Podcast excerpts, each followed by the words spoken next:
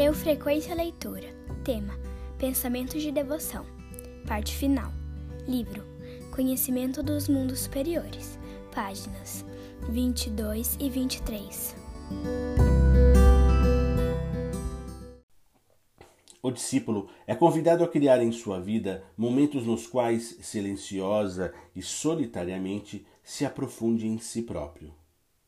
Mas não deverá abandonar-se em tais momentos a questões de seu próprio eu, pois isso resultaria no contrário daquilo que intenta. Ele deve, isso sim, deixar ressoar no silêncio o eco daquilo que tem vivenciado que o mundo exterior lhe tem dito.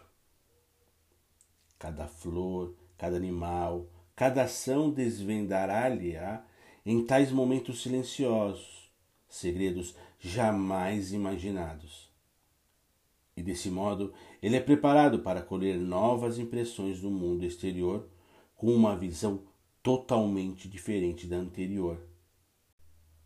Quem apenas pretende saborear uma impressão após outra, verá embotar-se sua capacidade cognitiva. Quem, após o prazer, se permitir revelar algo desse prazer, cultivará e educará sua capacidade cognitiva.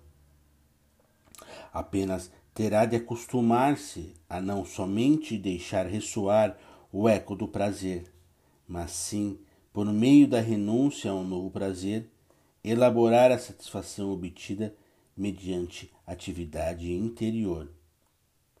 O, entre aspas, Recife, representando o perigo aqui, é muito grande. Ao invés de trabalhar em si própria, facilmente a pessoa poderá incorrer no contrário ao querer, posteriormente, esgotar o prazer na íntegra. Não se subestime a possibilidade de aqui se abrirem incalculáveis fontes de erros para o discípulo uma vez que ele terá de passar pelo meio de um grupo de tentadores de sua alma.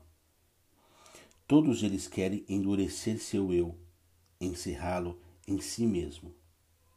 Mas ele deve abrir-se ao mundo. Eis que deve procurar o prazer, já que somente através dele o mundo exterior se lhe aproxima. Tornando-se insensível ao prazer, virá ser como uma planta incapaz de tirar de seu meio ambiente qualquer substância alimentar. Permanecendo, porém, no prazer, encerrará-se-á em si mesmo, vindo a ser algo para si, mas nada significando para o mundo. Por mais intensamente que viva em si e por mais que cultive seu eu, o mundo o eliminará para este, ele está morto. O discípulo do oculto considera o prazer apenas como um meio de enobrecer-se para o mundo.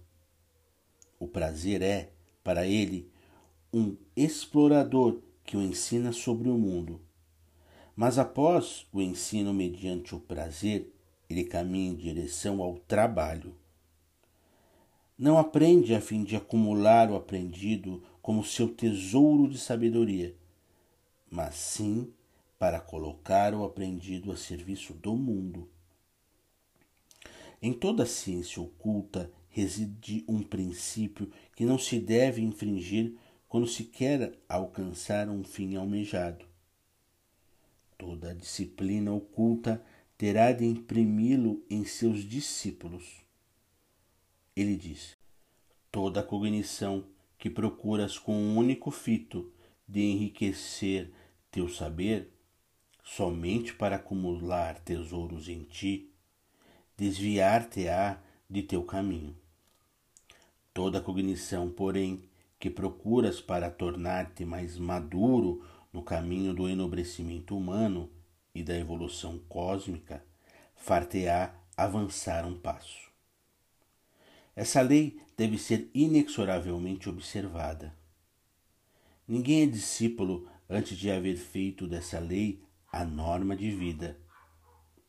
Pode-se resumir esta verdade da disciplina espiritual na curta frase seguinte: Toda ideia que, em ti, não se torna um ideal, mata uma força em tua alma.